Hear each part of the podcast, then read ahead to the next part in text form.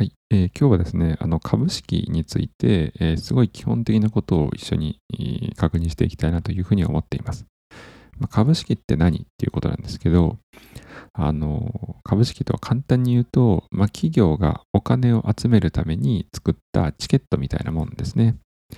まあ、これによって、えー、会社というものはお金を集めてくると。まあ、固く、硬い言葉で言うと資金調達とかっていう一つの部類になると思うんですけど、で、皆さんはあこの株式に対してですね、もしその企業を応援したかったらお金を預ける。代わりに株式をもらうっていう感じですね。まあ、私自身であれば、例えば、え、ソフトバンクの株式、株が欲しいと思ったら、あソフトバンク株をいくらかお支払いして買うと。でその代わり私は株券をもらうっていう感じですね。じゃあ、この株式っていうのは、まあ、どういう特徴があるかっていうと、まず、普段意識しないかもしれませんが、あの数に限りがあるっていうのがあ一つの大きな特徴ですね。この数に限りがあるっていうのは、ちょっと後々大事なことになってきます。そして2つ目、え特徴は株式っていうのはあ株価というのがありますね。これも2つ目の特徴。まあ、株価っていうのは簡単に言うと株式の値段ですと。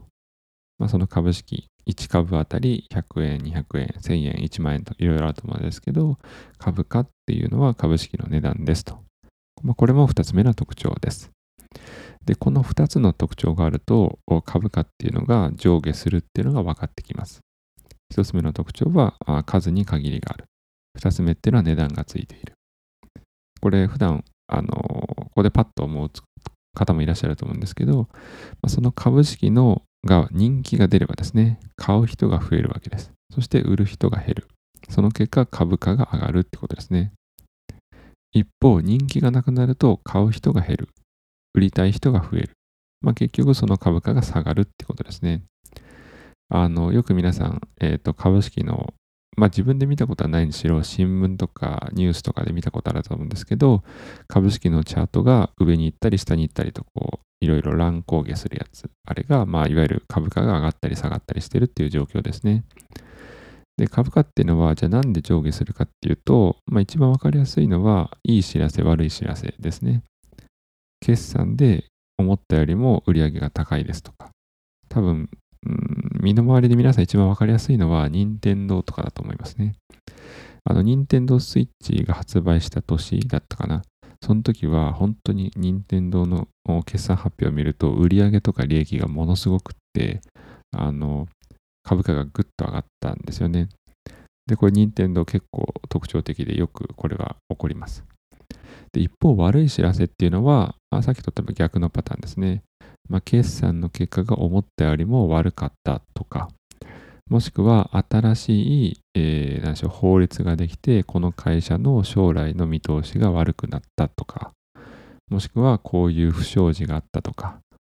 もしくはあ自然災害、こういうことがあったので、えー、できなかったとか。まあ、最近で言うとね、もうコロナのパンデミックが分かりやすいと思うんですけど、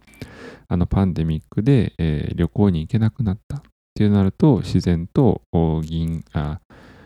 航空会社とかあ鉄道会社とか、人の行き来がなくなるので、えー、皆さん株を売りますね。だから株価が下がる。